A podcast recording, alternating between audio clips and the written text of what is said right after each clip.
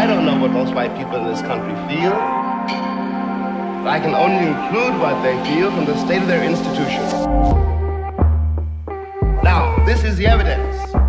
You want me to make an act of faith, risking myself, my wife, my woman, my sister, my children, on some idealism which you assure me exists in America, which I have never seen. Welcome back to Black History for White People, a podcast where we educate, resource, and challenge white people about black history. I'm Brad, and on today's show are my co hosts, Katina and Garen. In celebration of Black History Month, we will be releasing new episodes every Wednesday in the month of February, so be on the lookout for twice the content this month. Today's topic is politics with Justin Giboney. Justin is an attorney and political strategist in Atlanta, Georgia. He's also the co founder and president of the AND campaign. Justin gives us a little bit of history about our two party system. We talk about how we can agree and disagree with people politically and respect their opinion. We discuss several ideologies of each party and address what the average person would even begin with in regards to politics outside of a major primary election. We hope you enjoy the discussion. All right, Justin. So thanks so much for joining us. And we just we're just really excited about diving into a combo with you. And I always have I always ask any guest that comes onto the podcast, my first question is who is Justin Giboney? Because people will identify you as this voice and you know, by your tweets, by your post, by the sound, sound bites, but they never really dive into who the person is. And you're a human being, you're an image bearer, you got a life, you have a family. But but who are you? Who is Justin Giboney? Yeah, um, I'm a Christian, uh, an ordained minister, uh, a husband uh, to my wife Summer, uh, a father to three boys, uh, three young boys. Um, and someone who really just has a, a passion for the intersection between faith and politics. Um, an attorney, a former college football player, uh, and someone who's just trying to learn to be a better disciple. Wow, that's good. Thank you for sharing all of that. And so many times people just don't know that people come with layers. They didn't just wake up and decide that they're going to do whatever they're doing, that there's history. Um, I love that. Thanks for sharing that. Okay, Justin, first question for you. I would love to know maybe there's a quick way to do this and maybe there's not, but I'd love to know for our listeners just you know, we're in a two party, mainly a two party system here. Maybe you can give us a quick kind of catch up on how we got to a two party system and maybe a, like some of the high points of the historical. I know that there was a time where kind of the parties like realigned and like Democrats were Republicans and the Republicans were Democrats, something like that. But maybe can you hit high points of maybe how we got to a two party system? Yeah. So, I mean, if you read the Federalist Papers, which are papers that some of the um, founders wrote anonymously, uh, they warn against parties, they warn against factual factions uh, and and all the bad things that can come with people kind of getting in groups and sticking with those groups. So it you know it doesn't come from the Constitution. It's not something that even some of the founders wanted. Although I think some of them felt that it was inevitable. So from the, the beginning, this has been a uh, America's has been a, its politics has been a two party system. Now the, the parties have changed uh, here and there, but there have always been two parties. One of the biggest and maybe most recent changes is when you you know you had Democrats and Republicans but the you know obviously the Republican Party was the, the party of Lincoln. Um, you know was instrumental in in, in, in uh, freeing the slaves, um, and so many of Southern many Southerners uh, and pro segregationists were Democrats. Mm-hmm. Um, that changed. Um, partially, it started to change with uh, uh, Lyndon Baines Johnson and and you know the stances that he took on on um, segregation, but then it continued to change where those Dixiecrats, who were Democrats that were Southerners, would eventually uh, become Republicans. And so that's a longer story. Part of it had, have had to do with uh, the first George Bush and all that. But that's probably one of the biggest changes from. So when people, you know, when people talk about, well, the Republicans are the one that freed that freed the slaves. It's it's it's kind of ahistorical because a lot of the folks who were segregationists were actually are actually Republican. You know, those folks switch to the Republican Party. Mm-hmm. Um, but as I said before, I think you know I'm one of those people who who would love to see a third party. I think it's, it's been a two party system for, for, a long time. I, I, would love to see that change. But even within the two parties, I'd like to see two strong parties that are trying to do the right thing, and we're just away from that, uh, probably on both sides right now. Mm-hmm. Yeah. One thing, even just kind of like building out a little framework behind a, a, lot of what you just said, is there's not some kind of like pure central ideal represented on each side that is like a through line that connects all the dots of what Republicans believe and Democrats believe. But actually, I think it's more helpful to see that the parties themselves are the, these pragmatic alliances of these varying, disparate, worldly interest groups that are kind of teaming up together to try to get to 51% of the vote. Because whoever gets to 51% in our system has all the power.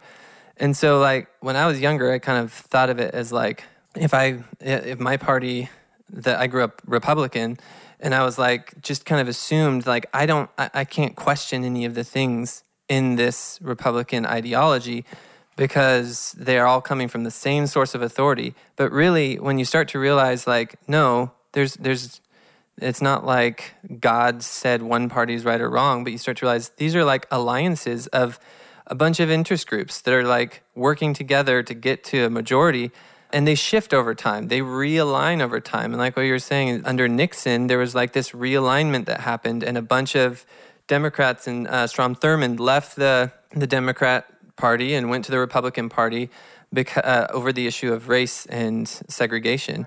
And so there's been like realignments through history. And if you look at the Republican Democrat platforms 100 years ago, they have nothing to do with the platforms of today. The things they cared about then aren't the things we care about now. But it's just this constantly recalibrating bubble of interest groups. And so then as a Christian, we shouldn't be anchored to either platform. like we shouldn't be just buying in wholesale to either platform unquestioningly because why would we expect one set of worldly interest groups to just be right about everything?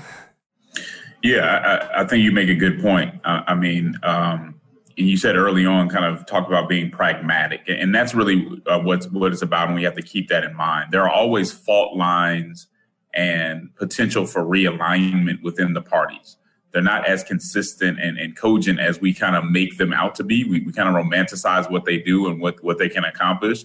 But really, at the end of the day, it's about interest, it's about influence, it's about money. And sometimes it's, it's about things that a lot of the things that you don't see behind the scenes that you would never want to follow uh, a party kind of blindly if you knew kind of what happens behind the scenes.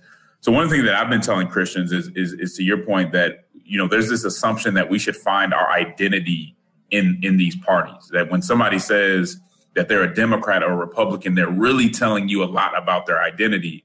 When I don't think for Christians that should be the case. Uh, I think Christians should be a little more shrewd and calculating when it comes to these parties, and really only use them as tools. Um, maybe you align with the Republicans more, maybe you align with the Democrats more, or maybe you're with one or the other because it best serves you know your interests at that moment. I don't think we should be investing kind of all this uh, emotional uh, capital or, or, all our emotions into a party. Use them to get uh, good work done. Uh, and if they're wrong, you correct them. If they're right, then you encourage and incentivize the things that they're doing that are right. But there has to be a, a, a distance between your identity, your public witness, and uh, the party. Well, and this is my struggle because I, with with American Christianity with democracy.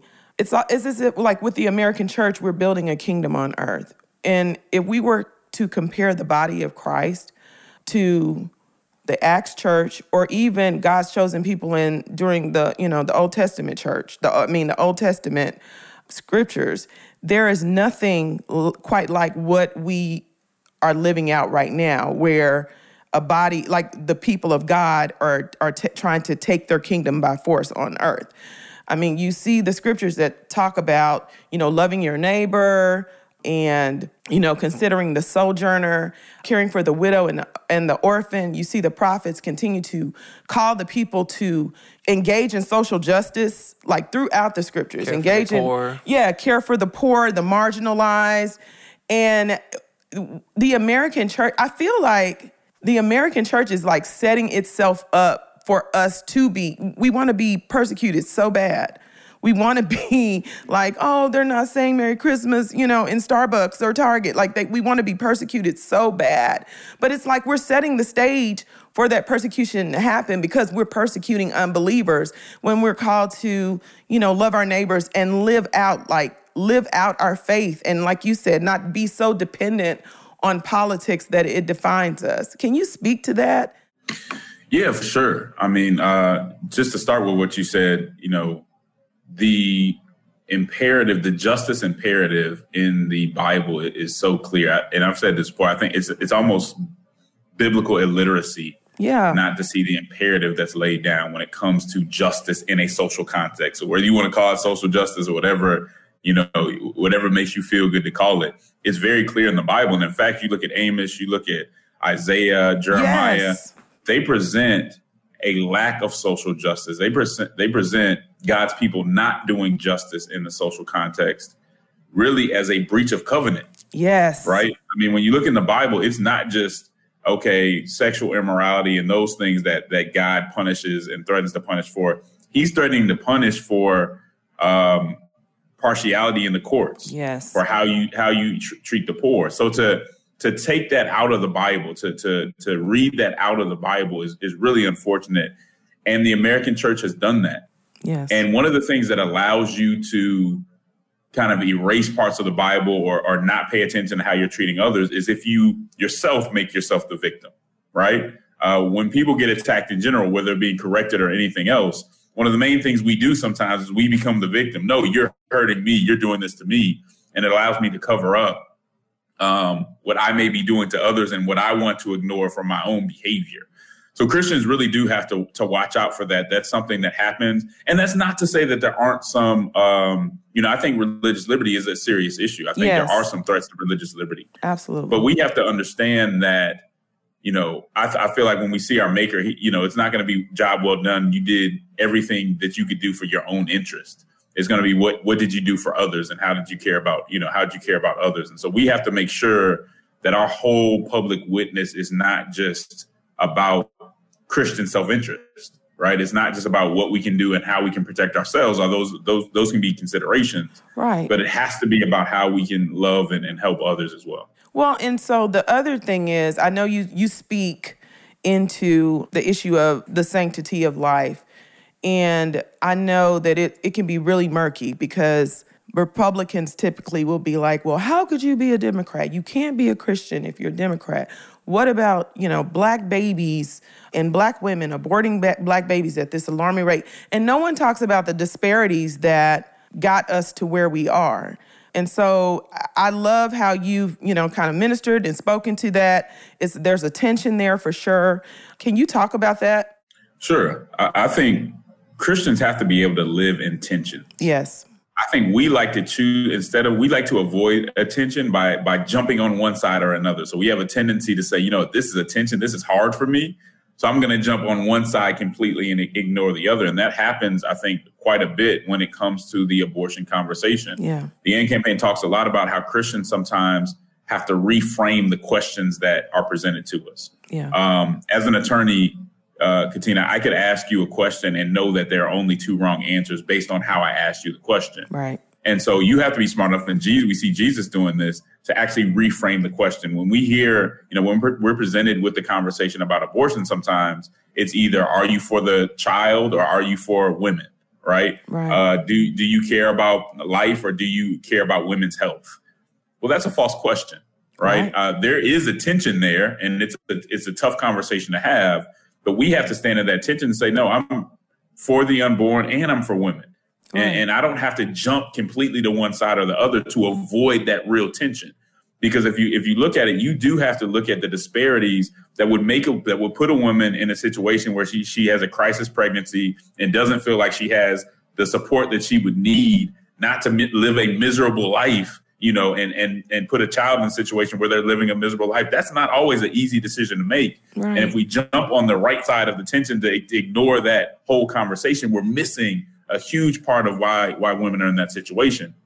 But at the same time, when you look at how the left discusses it, they've completely taken the child out of the conversation to yes. where it doesn't even exist. It's yeah. not even a consideration in how you evaluate what these policies should look like.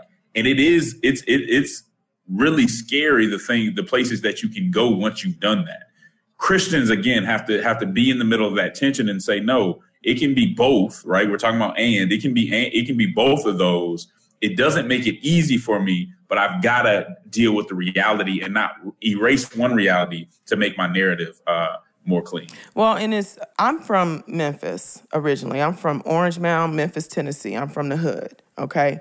And most women, like when we're talking about the socioeconomics of women who would have have an abortion or the demographic of women who would have an abortion. We know like all the history with Planned Parenthood and all of that. But most women who are in that situation, they are not thinking about the politics of it. They're thinking about food deserts, you know, not having food. They're thinking about provision. They're thinking about how they make way less money. They're not thinking about, oh, I need reproductive justice. You know, they're, they're not thinking about the left's ideology of a woman's right to do all these things. They're, they're, they're just thinking about how they're going to live. You know, like the widow who said, you know, I'm going to take this little bit of food and me and my, my kid, we're going to eat it and die. That, that's, what, that's what they're thinking about. And so, you know, the politi- politicalization of and I'm speaking specifically for black women because it's our every time I talk to a white brother or sister who claims to want to engage in the conversation of justice, I get this on a regular basis. Katina, you know, I just really want to pick your brain. I want to go to coffee. I want to have this conversation. And then you engage in the conversation lovingly as a Christian in truth. The first thing they do is gaslight you know, abortion. The same with, and I, I, you know, I'm real careful about this whole both sides conversation, you know, the, the whole idea of both sides, because I think that there, there, one side is, there's one side that's really doing a lot more damage. But then there are people who are like a woman should to be able to do anything she wants, however she wants, and and in general, a human should be able to do whatever they want. However, yes, my heart is for my heart is for the woman, what it does to her body, what it does to her mind, the fact that she has to be put in that position to make that choice. My compassion is for everyday women that I, you know, grew up being around, seeing, going to church with, girls getting pregnant at 12 at 12 years old our neighborhoods being i remember growing up white men used to go through our neighborhoods like drive around i i have almost like at 12 years old i was almost kidnapped by white, a white man driving around our neighborhood while we're walking to school trying to snatch up black girls. There's 75,000 black girls and women missing right now. Like there's there's no conversation about the devaluing of black women and black girls and how the, there's no conversation about three out of, you know, four uh, black girls are molested uh, several times, oftentimes before they're 18. And I'm just really passionate about this because, like I said, so many times, you know, there's the, this politi- politicalization, but people who are faced with that decision, they are not thinking about any of the thing, any of the politics. They're literally thinking about making it to the next day. Can you speak to that? Because so many of our listeners, that's where they go. That's that's a that's that's where they that's where their their minds immediately jump to when they're trying to argue with, with us about you know how could we be Christian and and and having this podcast and saying the things that we say? Yeah, you make some excellent points. Uh, I think there's a, there's a few things there. One is starting to see the world through a partisan or an ideological lens, mm-hmm. where when you look at a person who's struggling, you look at a person who are going through some of the things that you mentioned, you see a political abstraction rather than a person who's really suffering, looking for a, a better way. Yes. Um, and that we just can't do that. We have to see people. We have to put skin on policy. Many of the ways that the fact of the matter is we handle this through policy in some ways, right? I mean, the church, there's things the church can do. We can do things outside of policy, but policy is a robust way to handle these things. But we can't just see it through a partisan or ideological lens. We have to really understand what people are going through. And that's why you need leaders who who take the time to to empathize and understand what what folks are seeing just from a like you said, just from a practical standpoint, a day to day survival standpoint. Yeah. Not not from you know where's the political capital and how is this going to affect me when I try to get reelected, but what do people need in the moment and how can we encourage and incentivize the right things? Uh, so I think you make an excellent point there, and then you talk about people coming to a conversation maybe even with the intent of, of listening and doing it the right way, but still wanting to win that conversation or get their get their message in before they've really listened. Right. And so we have to be able to go into conversations and not feel like we're going to persuade the person we're talking to every time. Sometimes you just got to listen to what people have to say. Right. Because we all know that when you have a point that you want to get across, you don't do you don't listen so well in, in that instance. And uh, especially when it comes to majority Christians hearing out what's going on in the black community. Yeah. It's so easy to talk about the family. It's so easy to talk about abortion. But as one of my, my good friends put it, the fact that there is even a black family after the history of what this country has done Come on. is amazing. a fact that miracle. Is even a semblance of a family when everything was set up to tear that down. That's amazing. Uh, Yes. And so to sit back and to be so critical as if you you know you've solved all our problems and we just don't know you know if we if we just had the knowledge that you had to, to hold our families together and uh, not have abortions well there's a lot more history that goes into that and there needs to be a bit of humility there and, and grace there because but for uh, what what Jesus has done for all of us and Jesus' grace we could all be in any situation yes. right? So there's a hubris in, in thinking that you're so holy or there's something that you know better than everybody else that kept you out of that situation. No, it's God that kept you out of that situation. Uh, and so we, we need to think of that a little bit differently when we address people. Yeah, I think on the right, just in general, there's like a tendency to try to solve problems through criminalization. Yes. And so, like, you see that with the drug war, and that from a Christian perspective, is it sin to do drugs? I think so. Paul says we shouldn't be controlled by anything. And yet, we've seen how devastating it is to try to solve the problem only through criminalization and not through extending loving help. And so, with abortion, I see the same thing happening where the entire solution on the right is held to be criminalization. And yet, there's nothing done to actually solve the underlying problems behind abortion. So, for instance, women who are in poverty have 12 times more abortion, like 12 times higher rate of abortion than women who are at two times the poverty level. So, like, allowing poverty to remain unaddressed is driving yes. half of the abortion, more than half of the abortions that happen just from that 10% of the poorest women in America. And so if we more comprehensively, and also the, the number one reason given by women who are having an abortion as to why they did it when polled is because they can't afford another child. And so, like, we actually could work together to solve that problem. I think if Democrats and Republicans got together, both sides, according to at least what they say, would be like, yeah, if we can, we can actually like find some common ground to solve that. If we can address some of the underlying things. And one one other thing is contraceptives reduce the abortion rate. I read a study that they reduce the abortion rate free contraceptives by something like eighty five percent. And so I think a lot of steps that could be taken to make abortion obsolete um, or, or approach obsolescence, dramatically reduce the abortion rate, and extend like help and love. And that those need to be part of the conversation, not just criminalization. Yeah, uh, so you make a good point, and I think there's some moves uh, to do some of those things, especially when you're talking about the child poverty rate. So if you look at um, Biden's re- recent um, COVID plan, uh, it talks a lot about that they're trying to you know push through uh, a budget reconciliation right now. It talks a lot about cutting child poverty in half. That's going to indirectly have an impact on what's going on with the whole abortion conversation and how the desperation that people feel who are in those uh, situations. You also, on the other end, though, you have Mitt Romney, who has suggested, who recently, uh, I think yesterday or the day before, came up with a plan to do something similar to, to give money to families so that they have more to survive these Yeah. these instances. We we have to do that, and that's we talk a lot about with the AND campaign as well, not putting an issue uh, kind of in isolation, right? Not not putting it in a vacuum because when you put abortion in a vacuum, you actually can't even solve that particular problem as well as you would want to because you're not looking at all the other factors that impact that particular issue. All right, so it actually hurts you to put it within a vacuum. But I think I do think we have to realize at the same time. So here's the tension, right? Yeah. The tension is, and this is even with myself and my past history.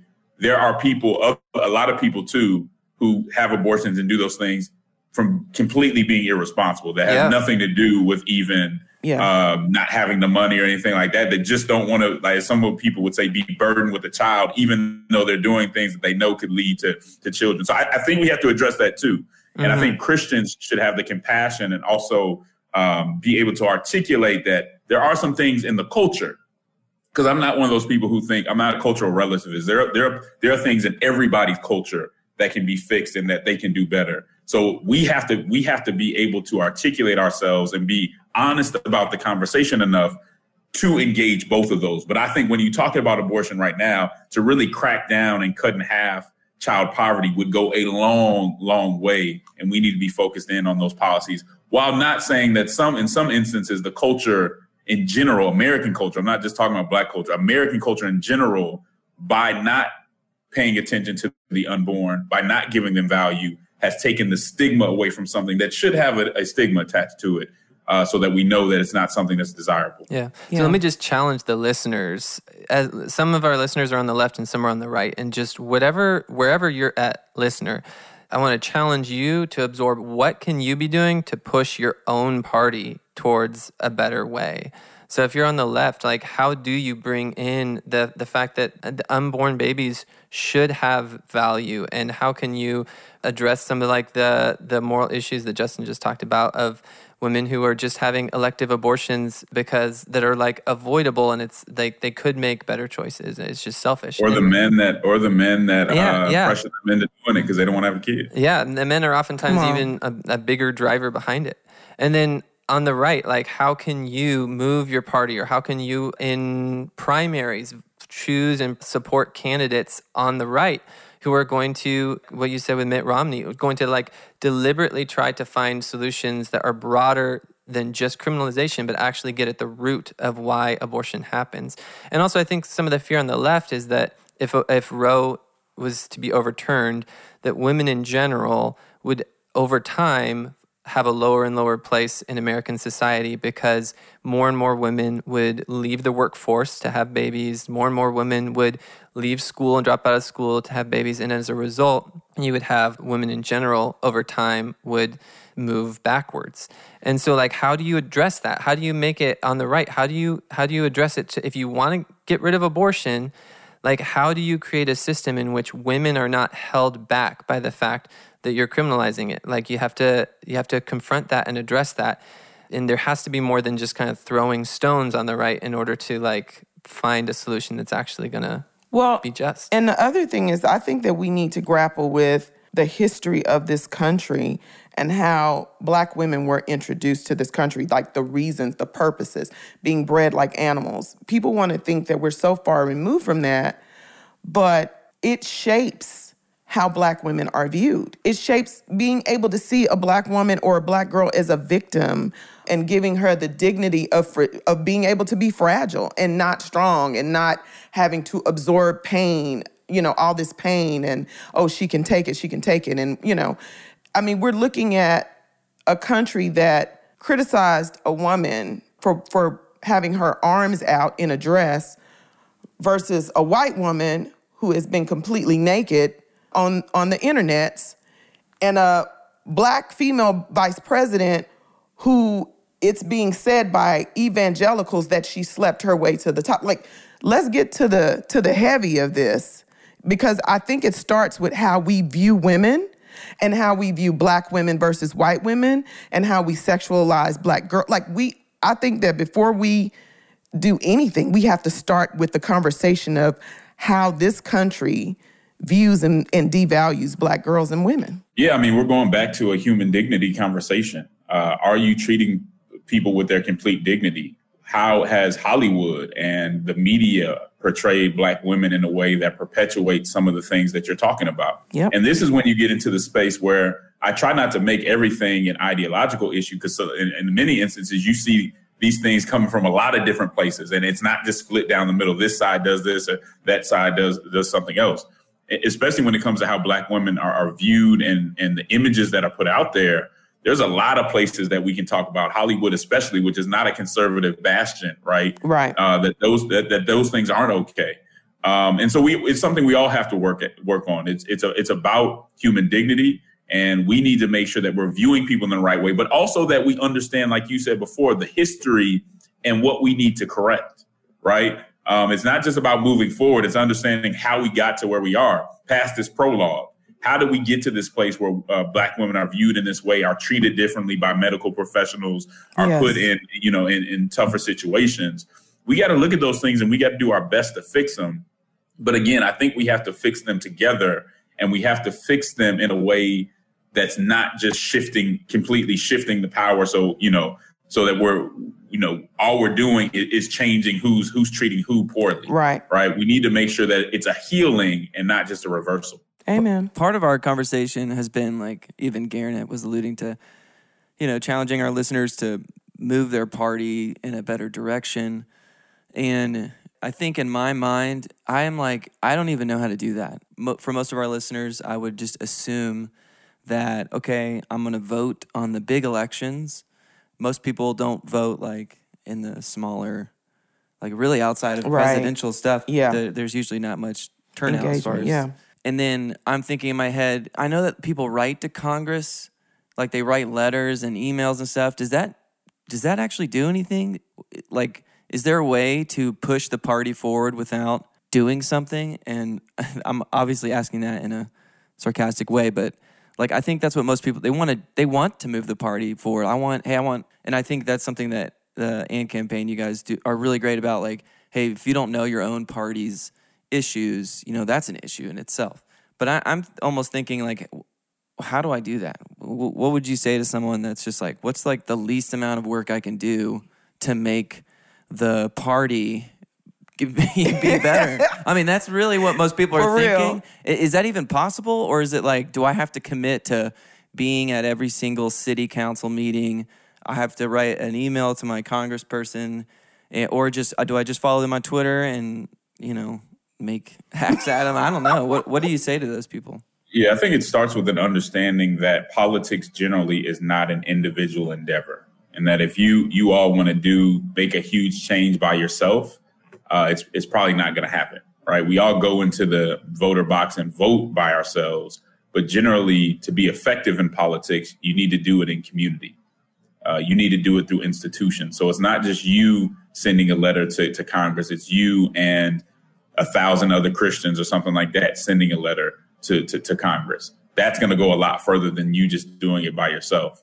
Um, and, and so we we have to take the time to organize. We have to and, and we have to understand and, and start to value again our institutions.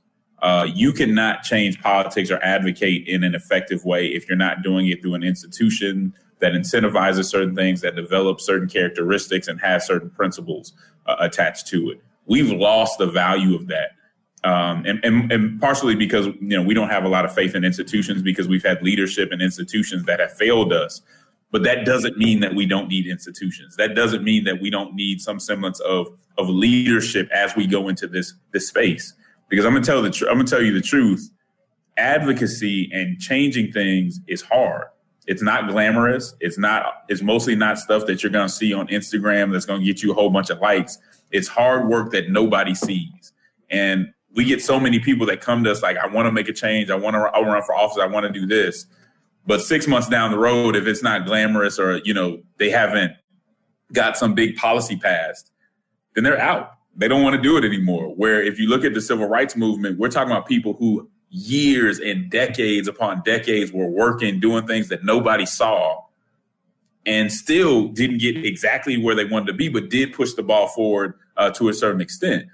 People just have to understand that uh, uh, advocacy is, is boring, it's hard, and it's not glamorous. And a lot of people want kind of that social media advocacy where you can tweet something out, you can say this or that, and you really haven't done anything, but it makes you feel like you have because you you'll get people around you that are cheering and all that. But the true the true work is not not what people see, and you really have to be committed to it. So my question is just kind of shifting it from how we engage in politics. you know, from your past pastoral heart, like how do you how do, because a lot of it starts in churches. Like we know the history of you know the african american church and how we've engaged in civil rights human rights. But there's also the same there's an equivalent to that in the white church. Like the white church has you know especially in in the day of evangelicalism where you know they rally around ca- candidates and you know they are primarily in one party. So if, if I, I believe that you know white pastors and teachers can have a huge influence by following the leadership of black pastors because you're already doing the work. You're already where the marginalized are. You are already serving and loving. And how? What would you like if you were speaking to black church, uh, white churches, white pastors like that say they, you know, I want to, I want to make a change. I want to. What would you say to them? And how can you uh, speak to them like imitating you as you as you follow Christ in these issues? I do talk to pastors uh, from a lot of different um, demographics about that very good question that you just asked. Okay. And the first thing I would say to a majority Christian or white a white pastor would be there is something about the black church's approach to civic uh, action that you should that you should study and there's there's some things that could very much benefit you. Yeah. Uh, and I think a lot of it's going to come from that Exodus motif, right? The under, understanding that God does care about what we do in the here and now. Yeah. And God is a liberator. Now, He's not only a liberator, and that's a whole nother story, yeah. but God is a liberator and somebody who cares about, uh, our, you know, He pities every groan, right? Yes. Um, cares about what's happening to us. If He knows every hair on our head, He, he cares about what's going on yes. with us in the day to day. And I think the African American church has, in a very good way, not separated that social action mm-hmm. from the gospel, mm-hmm. right? Not not not made this um, false dichotomy where you have piety over here and you have social action over here if you ever get to it at all. Right. That that there's been that combination. Now, not always perfectly, but certainly in a way that could really benefit in a perspective that could really benefit a lot of uh, white churches that have made that separation. Yeah. Uh, those churches that I, I, tend to call pious bystanders, right? You're pious, but you don't actually engage, uh, and, and, you're not really the salt and light in many ways because you're not engaging, you're not touching uh, anybody and having having that contact with society. There is a lot to learn there, uh, and and it, you know, again, we have to humble ourselves to say these are some things that we can do better, especially when it comes to the civic space, and especially when you're talking about demographics in the white church that have the social and political capital to actually make these changes. Yes. Right? That have the ability and the resources to do something that have a major impact on their brothers and sisters from across the tracks. When God places something in our sphere of influence, we are poor stewards if we just allow it to to fester and continue to to be um, you know uh, kind of wrought with all this iniquity and, and injustice and unrighteousness. We need to do something about the things that are within our sphere of influence. And the black church has been able to do that in many ways through civic action. And I think there there is a lesson to be learned there. Amen. Mm. Yeah, I think if the evangelical church together decided like here are things we are going to fight for in politics and created a platform that included a more comprehensive list of like everything that the Bible actually advocates for. Like I mean from you know both sides compassion and conviction, including like care for immigrants, which is like a huge priority in the Bible. 92 times I think the Bible talks about like care and compassion for immigrants and that's listed as one of the reasons why Sodom and Gomorrah was destroyed in Ezekiel and one of the reasons Israel went into exile uh, was that they failed to care for immigrants and to like uh, care for the poor to like justice and uh, moral order if we actually band together and did that then the evangelical church in America is large enough, including both white evangelical and the black evangelical church, we're large enough that basically there would be the ability to actually change the political platforms and the political landscape from what it is. So the fact that each party has some things that are biblical values, but each party has major lacks that just directly go against a very like obvious reading of what scripture calls us to be shows that there's been like negligence on the part of Christians, like this culpable negligence to actually like enact everything that the Bible says is important.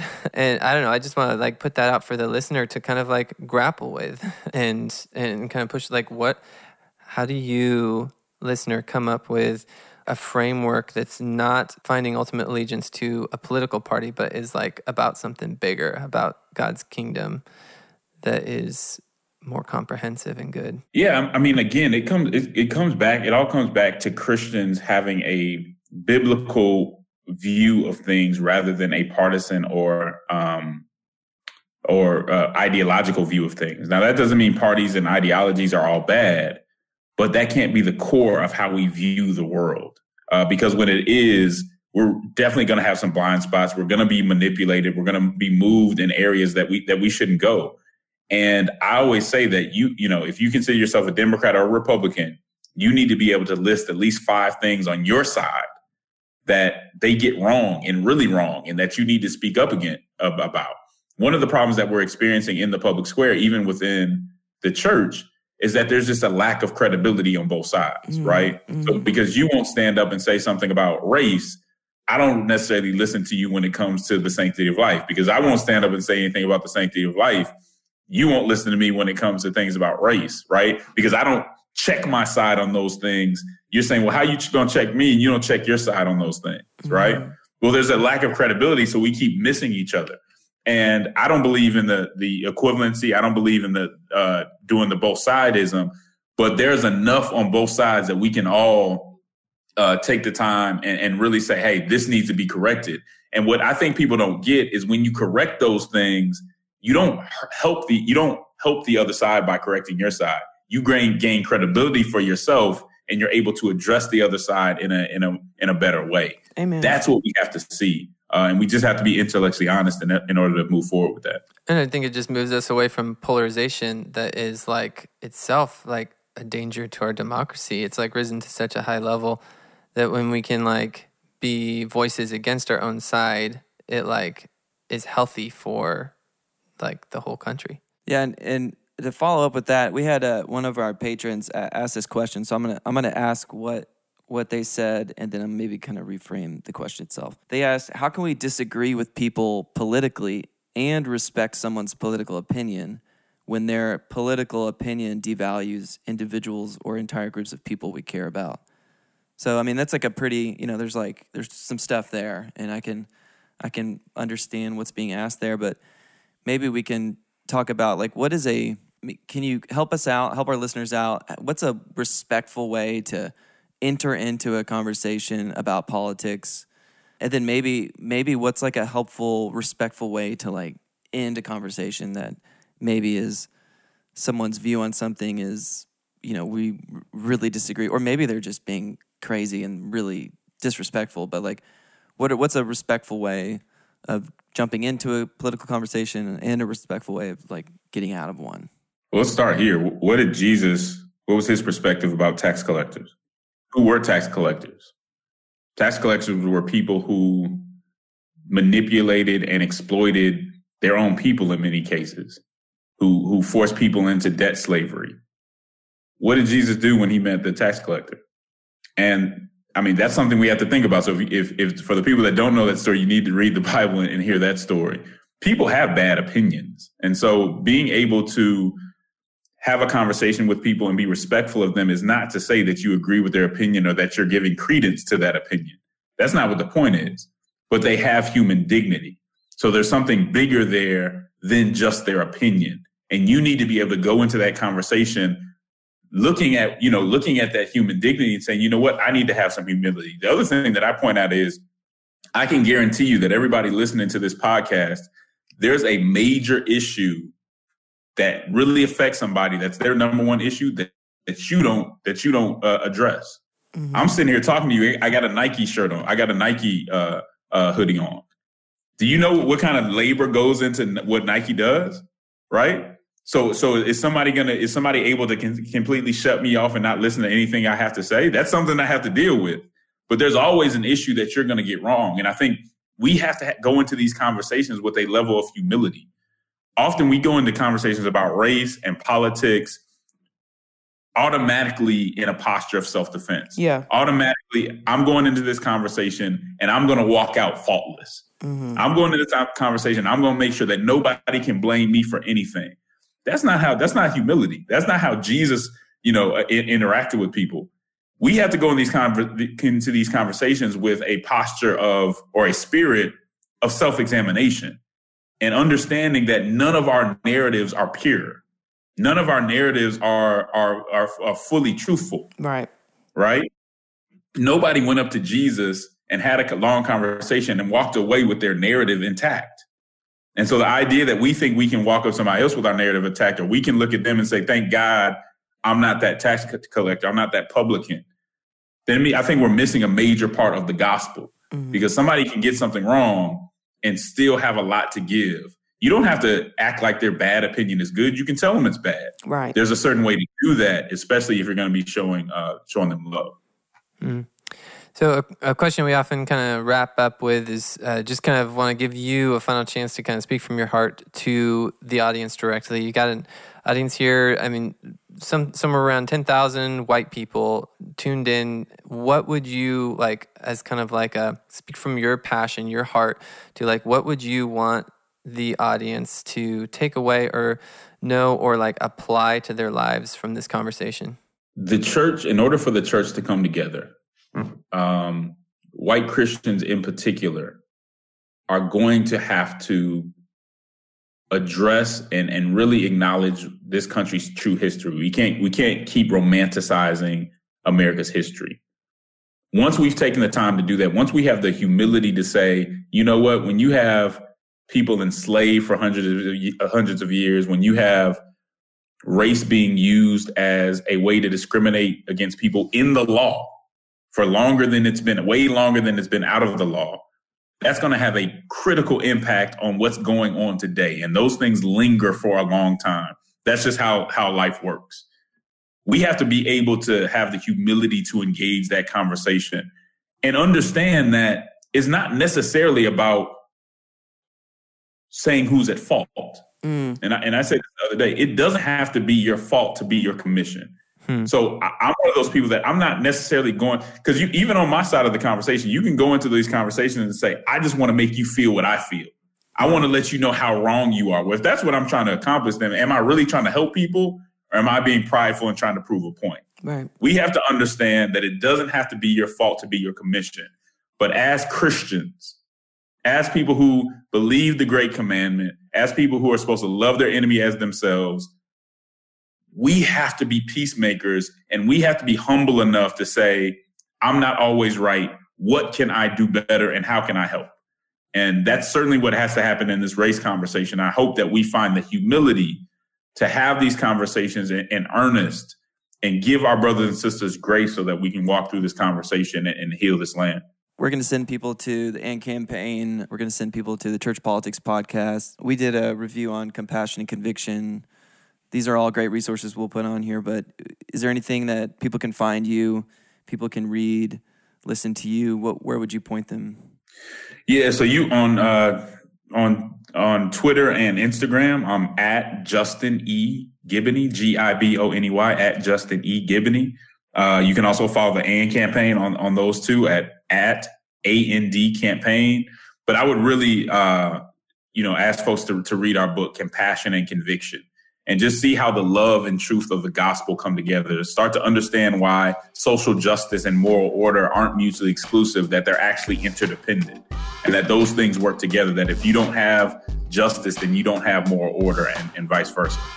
Thanks for listening to this episode. If you are looking for more information on what we discussed, take a look at the show notes or go to blackhistoryforwhitepeople.com. If you'd like to play a supportive role in the podcast, for only $5 a month, you can vote for future topics, listen to unedited interviews, submit questions, and more. You can check us out on patreon.com backslash black history for white people. Next episode, we'll be discussing James Baldwin. We'll leave you with this quote from Justin Giboney himself. In politics, civility shows itself in respect for disagreement and in granting others the right to express it. Civility shows itself when we acknowledge the best in our political opponent's line of thinking and the best in our political opponents themselves. Civility is mercy and forgiveness, it is a form of public grace.